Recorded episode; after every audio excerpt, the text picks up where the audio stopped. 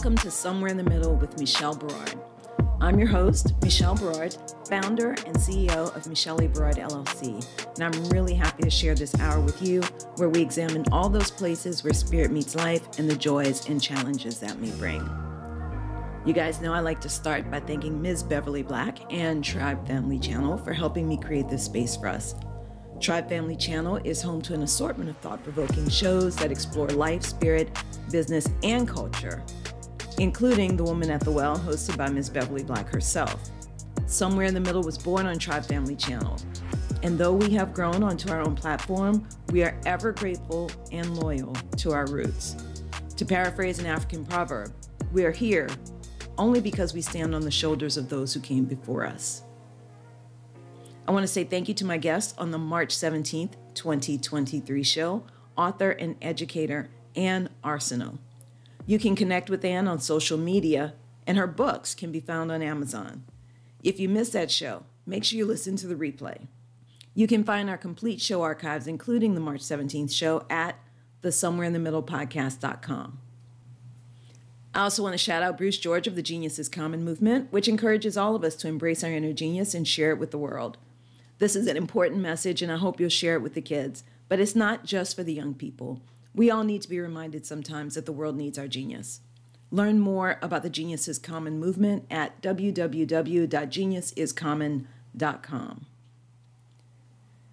Now, this month's guest reminds us that changing course may be needed to find our joy and our purpose.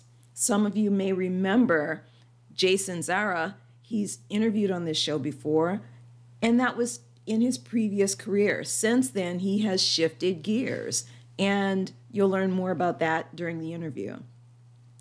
Jason Zara owns and operates Blue Moon Estates, providing professional quality estate sales throughout the Inland Empire of California.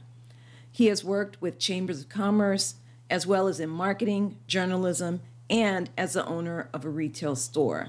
He has an MBA with a concentration in marketing and a passion for helping business owners succeed. Jason lives in Fontana, California with his wife, Kris, and they have one daughter, Amber, as well as a koi pond and six chickens.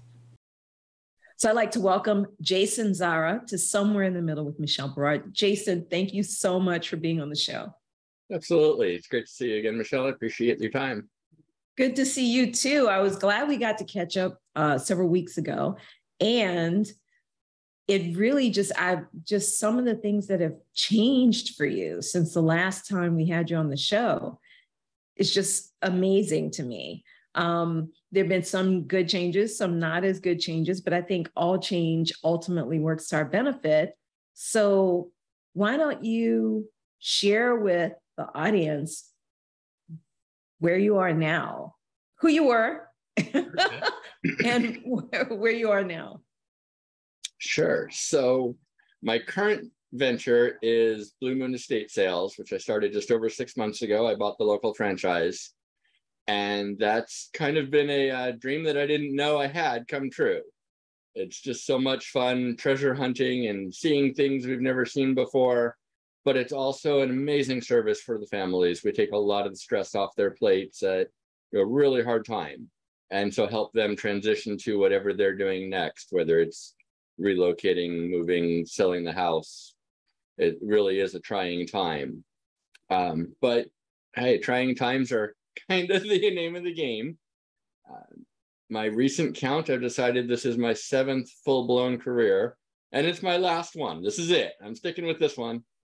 I don't have time for any more. But uh, so yeah, most the transition happened during the quarantine when I'd been working as a life insurance salesman, not very successfully, uh, far less successfully when the whole world shut down and I suddenly had to try to transform my person to person networking skills into Zoom networking skills.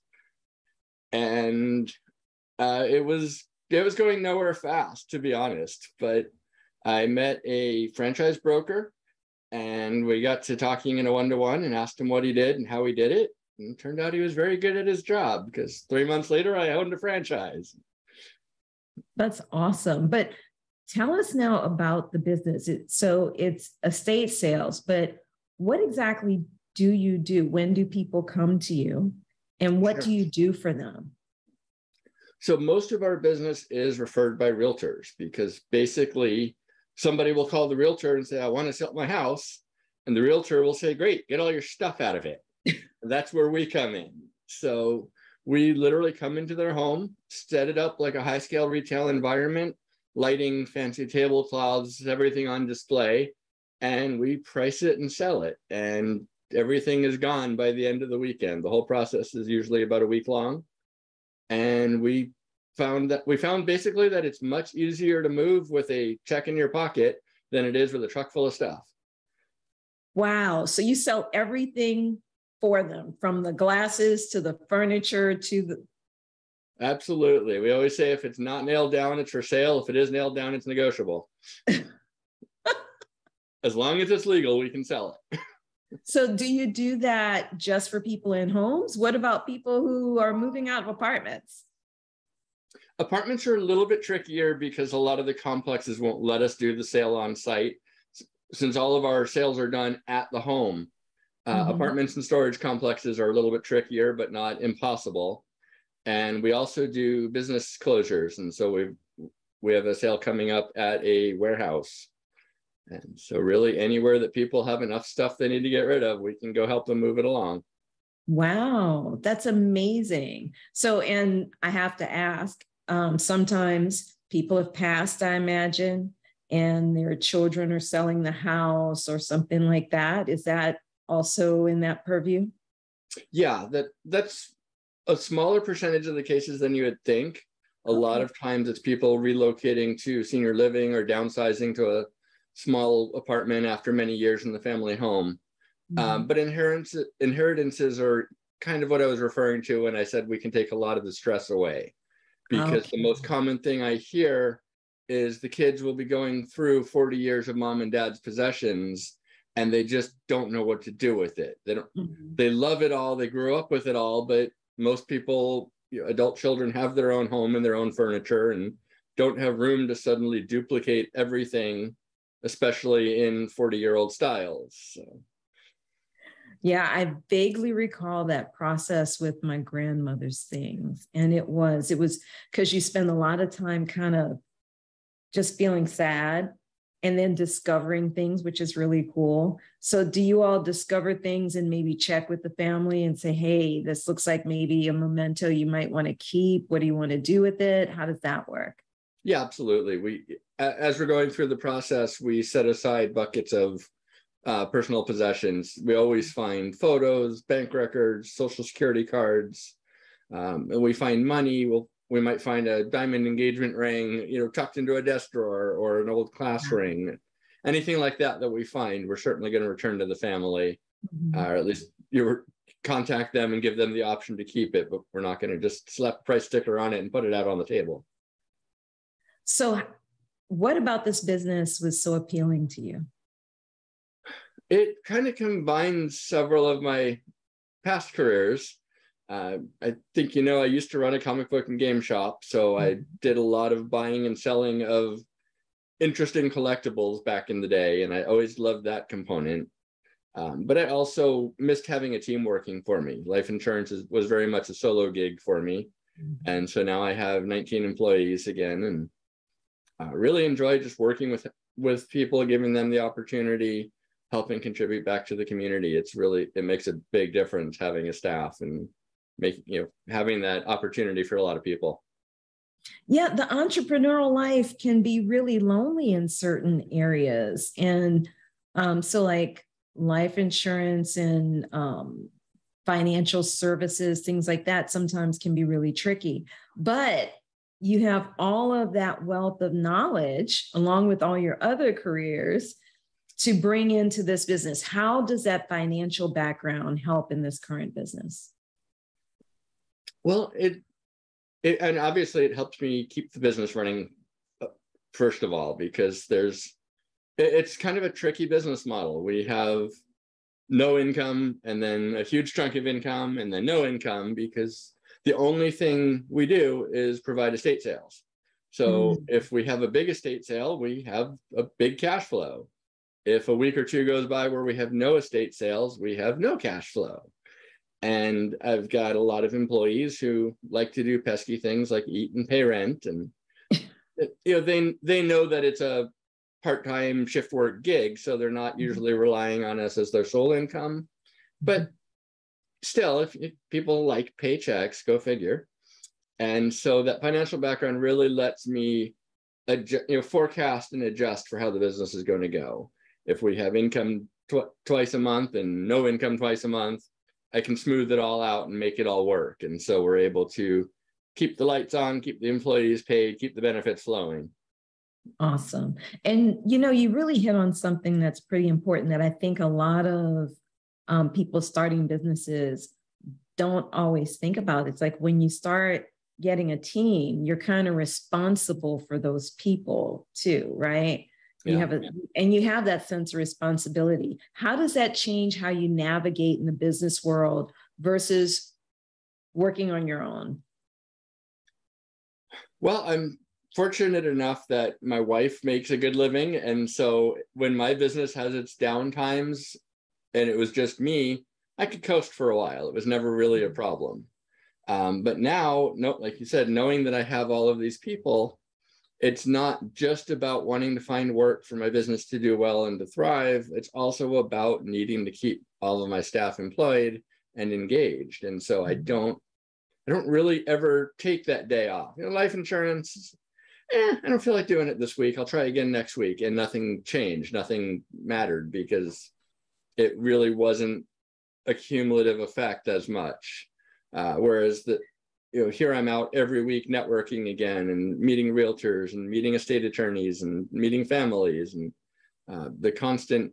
It's I mean it's fantastic for me that I'm back to being busy after a couple of years on the couch, but uh, yeah, so it, it really does help motivate me to keep it all going. The financial background gives me the ability to smooth it out, and the collectibles background helps me with a lot of what we see and how to price it Uh, it's it's been a good mix of, and of course the marketing and chamber background helps me with the finding new clients and finding new introductions. And if I go a week now without meeting a dozen new people, something's gone wrong. So, well, I think that's fabulous. So, your staff is what mostly students, or who who comes and wants to work with you on this sort of thing? Yeah, students and retirees are kind of the two primary targets because since it is very part-time and very hit and mm-hmm. miss, it's I ideally I'm finding people who aren't needing the paycheck to survive. Um, but it really is ideal for them because it's completely flexible. We post the shifts that are available, they sign up for the ones they want. So there's never any question of, oh, I have class Tuesday night, but my manager scheduled me. It doesn't work that right. way. Awesome. Awesome. So tell me, how do you feel now? Because you made this transition, if I recall correctly for a couple of reasons. Mm-hmm. Um, the pandemic kind of, what do we want to say? Put a crimp in everybody's. yeah, definitely put a crimp in our style. It put a crimp in everybody's style for a while. But did that also give you time to kind of reflect on what you really wanted?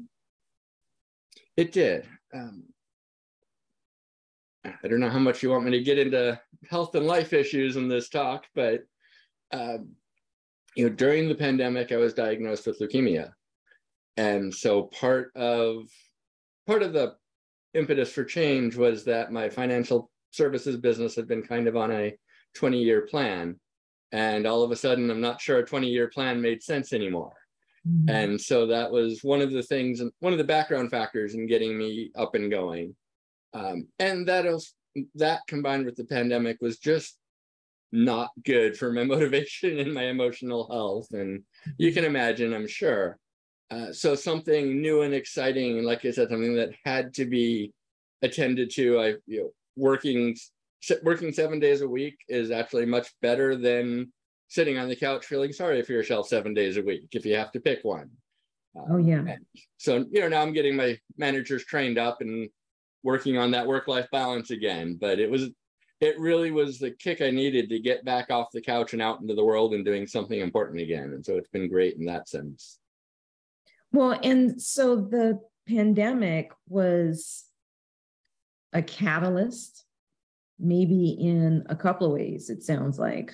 Um, and a lot of people have expressed it that the pandemic really helped them to kind of reframe how they wanted to live their lives. You know, that's what now they're talking about the great resignation or silent re- they called it the first they talked about the great resignation where people just kind of quit their jobs. Now they're talking about silent quitting, um, where people are like, you know what, I'm not going to go above and beyond for my job anymore. I'm just going to do my job, which I think is interesting. How does that does any of that factor in when you are thinking about your life now? Especially with the leukemia diagnosis?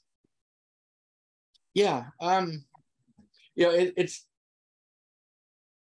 it, it really. I guess there's so many factors. It's hard to sometimes it's hard to keep straight exactly what the uh, driving force is at any given moment. But the I lost a lot of people in the pandemic. I saw a lot of people really struggling, and like you said, a lot of people just didn't want to go back to the unappreciated minimum wage, long hour grind for no good reason. It wasn't, it's suddenly not worth it when you realize that you're not guaranteed tomorrow. And so, of course, that message of not being guaranteed tomorrow was driven home to me from both sides. And yeah, it's just so one of the things I love is that I really can take care of my employees. I had one who was out for a while with surgery and was completely surprised when I paid her sick time. Because, um, you know, being shift work, there's not always so much with the benefits, and we're still a new company, so we're still growing into it. But mm-hmm. she's been, you know, very good. She's been a very dedicated worker, which is an, a challenge to find right now. You know, all of the uh, people saying nobody wants to work at all right now. I think that's a gross overstatement, but there's an element of truth under there somewhere too. Mm-hmm you know, I, have had employees say, well, I don't want to work on the weekends or too early or drive too far. Or it's like, if I can work precisely at 3.15 p.m. on a Tuesday, I'm in there. Otherwise, nah. so it, it is interesting, but I think a lot of the, you know, you treat them well and I pay them decently and, you know, better than minimum wage, better than fast food wage um, I wish I could pay them all big bucks, but I wish I could pay me big bucks too, maybe in a year or two. Um, but yeah, the the business is growing, and so we're excited about the prospects for all that. And that my employees have all been very understanding that we're growing into it. You know, the, the 401k won't be launched for probably another six months. Just, be, but they're excited that I'm going to offer it at all. So, right and you're in California. So California also has its own, I want to call them unique. yeah. Uh, requirements for business and things like that. And that in other states, like some of the southern states in particular, where I'm, you know, where I'm from, uh, they might say they're not so business friendly. Uh, yeah, I think you uh, might say that. In fact, we've had people leaving the state, which we do their state sales. They're getting out of California to go somewhere more business friendly. So, what do you think is happening with with all of the shifting and moving in California? Because you mentioned that some people are like, I don't want to drive too far. I'm like, uh, it's the LA area, honey. I don't know if there's any way around. yeah, it's it's uh that was one of the first things I discovered is basically a 25 mile radius is what we consider in area. And after that, I pay mileage because you can't ask people to spend an hour each way in traffic for nothing. And so that's our kind of our cutoff there. But yeah, and there's a lot of people leaving the state. There's a lot of people moving around, but I kind of see it from both sides. I'm very involved in the chamber world and the business, you know, the legislative side of things. And so while you could definitely argue it's unfriendly, there also is underlying logic to most of the problem, you know, most of the things that drive people crazy. Minimum wage gets, you can argue minimum wage is getting out of hand. You can also argue people should be able to pay rent and eat in the same month if they go to work every day. So, right. Um, you know, the environmental requirements are harsh and strict, but you can see the uh, you can see the coastline in LA where you couldn't 20 years ago. So okay. I like breathing. I like eating. so breathing is good. You know, it, there is most of it is not quite as tyrannical and whimsical as people seem to think it is. It does add up to a tough environment to work in, and especially a tough environment for a small business getting started. But mm-hmm. Um, I also I've seen both sides of it for long enough that I appreciate, you know, even like the gas taxes people complain about. It's like, well, mm-hmm. you complain about the gas taxes and you complain about the condition of the roads. Pick one. I don't know. You know, my only beef in California is you have high gas taxes and the roads are also crappy. Right. right. to me, it's like I think they did pick one. well, yeah, and so I could go off on long tangents about the divergence of funds and things not, not being spent the way they're intended and administrative costs getting out of hand, but um, but intent- that's all over the country. I'm I'm picking on California right now. That that's well, all over the country. we pick on California plenty, but yeah, it's it is a difficult environment. But I mean, especially with inflation and gas prices, it's not like you know, it's not like gas is free everywhere else. right. So. Well, you know, and I think it's interesting though that, you know, when you think about running a small business, having a team, having to kind of factor all that in, like you were talking about, you know, a 25 mile radius is about what we can handle. And after that, we've got to charge mileage because it is expensive for your team too. It's not just the business absorbing costs. So, you know, how does that translate, you know, for your staff? Do they understand that that sometimes you make certain decisions in an effort to help them too, or how does that work? Yeah, I, most of them are pre. I, have told them sometimes, you know, I took a small sale or an out of area sale because we had a gap in the calendar, and it was better to have a not ideal sale than nothing. Mm-hmm. And they're appreciative. They're also appreciative, of course, that they only have to sign up if they want to. So they never, you know, I never am going to call them and say, you've been assigned to work in another office 100 miles away, which happens to my wife sometimes you know, there, there's no mandatory business travel. There's no, it, it's all up to them. So they appreciate mm-hmm. the options, even if it's not, obviously we would all love it to be super convenient every time, but it just doesn't always work out that way. Yeah. And then but sometimes it's by design. We're going to do a sale down in Temecula, which is going to be probably a 90 minute drive, but Temecula is a stunning area. And the things in this house it, my, my, staff gets bonuses if we hit certain levels and there's an expectation of bonuses going to temecula so. I would imagine so. Temecula is beautiful that's awesome no i think that's really interesting though from a strategic standpoint like yeah this isn't ideal but we can make this work because and do you find that keeping your team in the loop like really ha- do you find this better to kind of over communicate with them on a certain level to make sure that they understand what your logic is for some of these things? I do. And a, a lot of it's just about trying to make it as convenient for them as possible. I'll tell them I have a probable sale in three weeks. I'm not posting shifts until they sign the contract.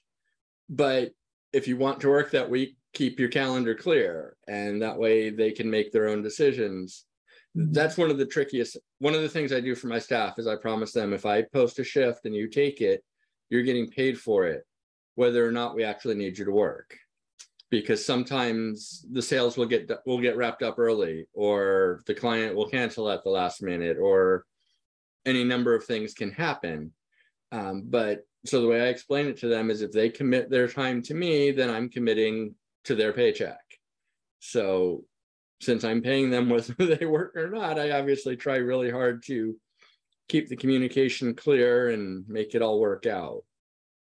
I think that's awesome though. That's but I think a lot of people don't realize, especially like young people, just you know, getting their first couple of jobs, whatever. I don't know that they really realize how much, uh, particularly small business people, really want to make things work for their employees and really want to take care of them.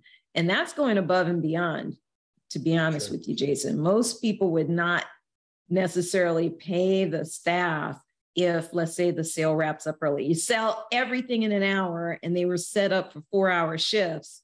Uh, for most people, it's like, okay, I saved three hours worth of labor for each of those staff members.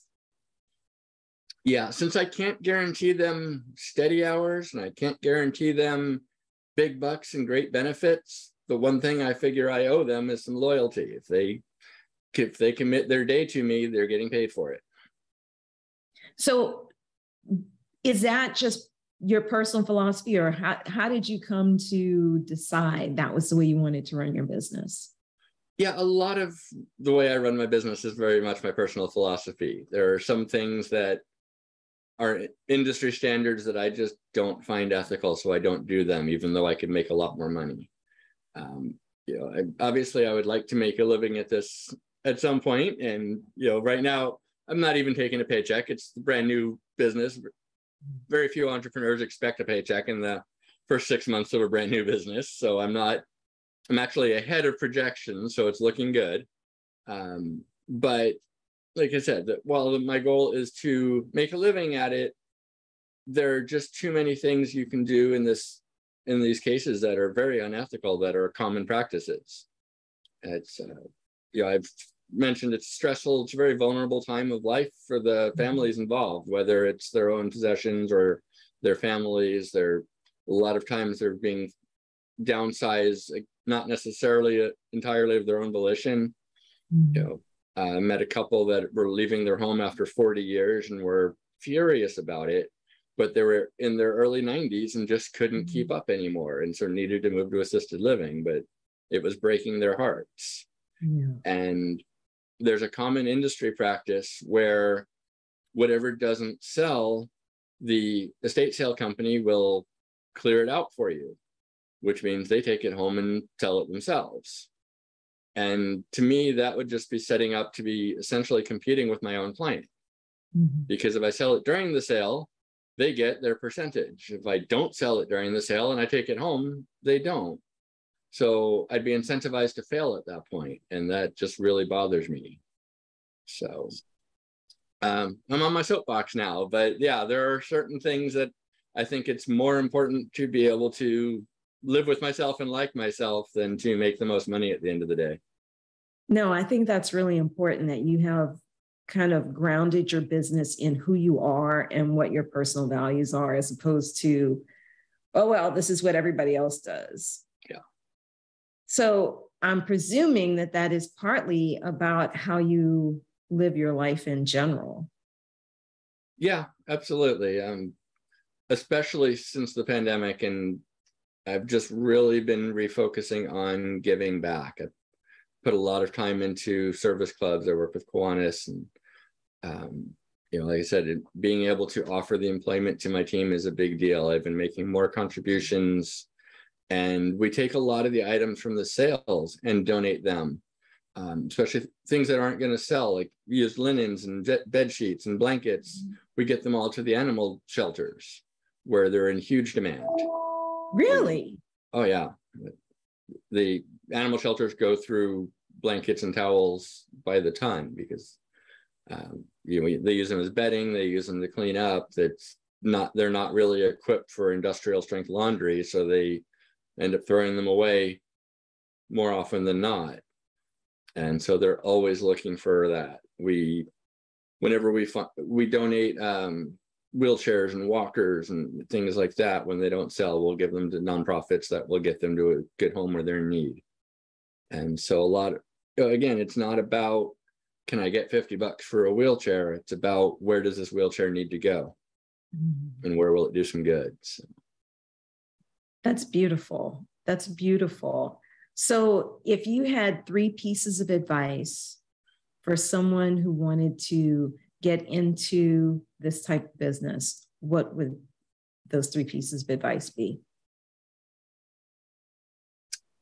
First would be build a team that you can trust.